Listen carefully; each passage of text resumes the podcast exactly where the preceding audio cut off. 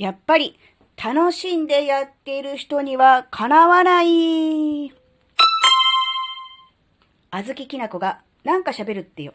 この番組は子供の頃から周りとの違いに違和感を持っていたあずきなが自分の生きづらさを解消するために日々考えていることをシェアする番組です。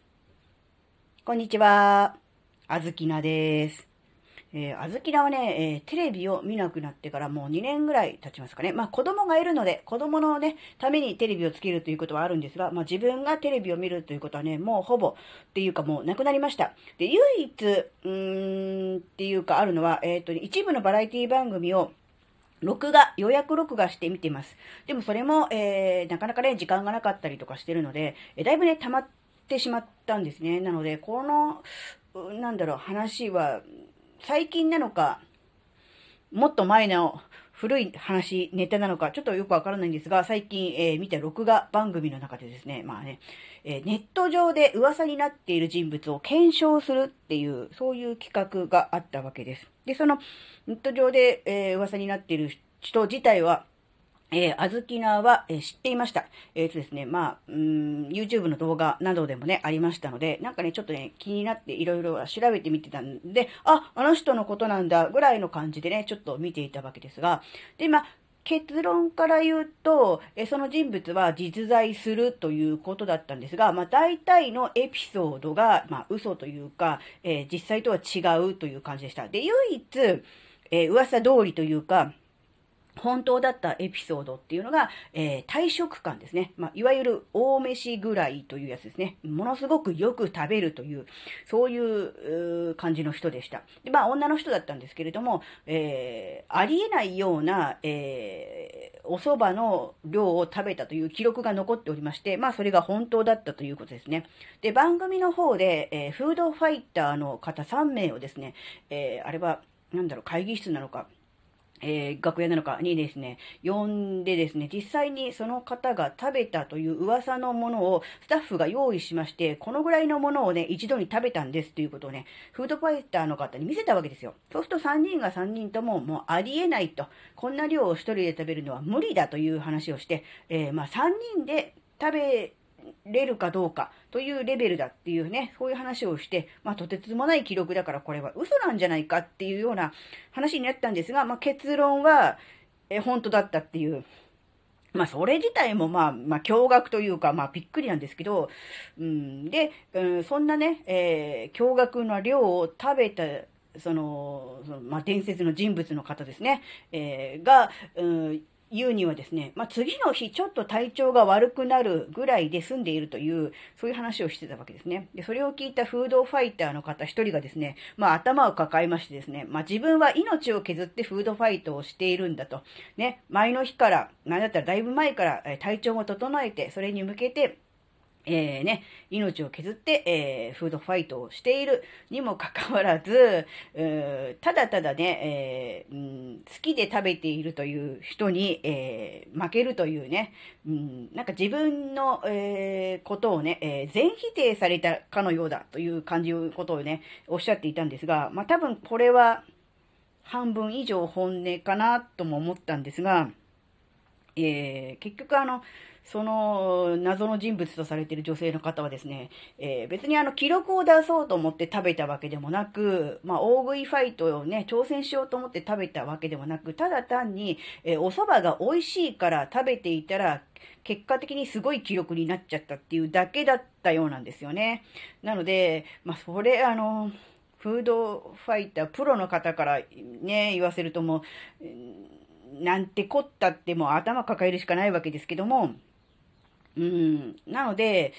うんちょっと思ったのが、やっぱこう、楽しんでいる人、うん、好きでやっている人、楽しんでいる人には、かなわないなっていうことですよね。うん、別にその、フードファイターの方がどうこうとかっていうつもりじゃなくって、まあ別にね、あの、プロとして活躍されてるのは別にそれでいいんですけど、あの、うん、なんかこう、ね、どうしてもこう、食べるっていうのがこう目的になってくると、無理やりこう口に詰め込んだりとかね、あるいはこう食べるのが苦しそうな表情があったりとかすると、見てる方としても辛いじゃないですか。でも、その脇で、もうとにかく美味しい美味しいって言いながら、ね、あの、嬉しそうにニコニコね、食べてる人がいたら、やっぱそっちの方がうわってなるじゃないですか。ね、あの、そっちの方にやっぱ目行くじゃないですか。だから、うん、ね、結局最終的に、えー、残るのは、えー、え、やっぱり好きなことをやってる、楽しんでやっているっていう、そっちだなって思った時に、うん、無理して、うん、なんだろう、辛いけどっていうことを、なんていうの、やらなくてもいい、そういう時代になったのかなって思ったんですね。うん、昔だったら、なんだろう、注目されたり、なんだったら仕事になったりしないようなことでも、今だったら、うん、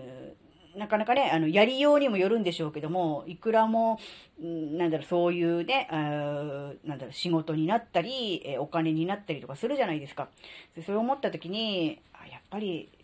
自分が、えー、辛いことを頑張るんじゃなくて、えー、楽しむことを、楽しめることをやる？っていう、そっちの方にね、えー、シフトチェンジした方のが、まあ、自分自身も楽だし、見てる周りの人も、うん、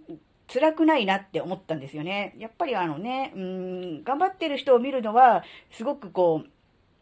う、なんていうの、励みにもなるし、自分も頑張ろうっていうふうには思うんだけど、辛い人を見てるのは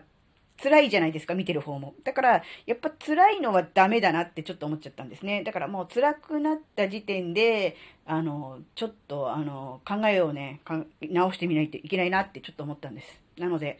そうですね、この音声配信も、今のところは楽しんでやってます。まあ好きだから喋ってるし、楽しんでやってるし、まあリアクションがあってもなくてもね、あの、そんなに、うん、なんだろう、一喜一喜一憂せずにできているわけですが、万が一これから先喋るのが辛いなと、やりたくないなって思った時は、うん、なんだろうな、そこにしがみつくというよりは、うん、一旦お休みするとかっていうのも含めて、うん、自分自身が辛くない方法を、えー、選択できるような、そういう、なんだろう、余裕というか、うん、ゆとり部分な部分はね、うん、残しておきたいなってちょっと思ったんですね。なので、まだまだね、楽しいし、やりたいので、あのー配信は続けていきますが、万々が一辛くなってしまった時はね、えー、そこにしがみつかずに、そうじゃない、え、選択肢もね、あるんだよということをね、自分自身に言い聞かせたいと思った、そんな、えー、出来事でした。はい、えー、今回のお話があなたの生きづらさ解消のヒントになればとっても嬉しいです。ここまでお聴きくださりありがとうございました。それではまた次回お会いしましょう。バイバーイ。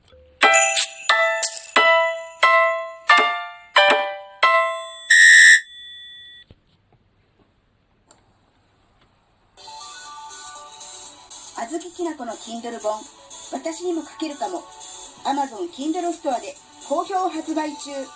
詳しくは説明欄のリンクから。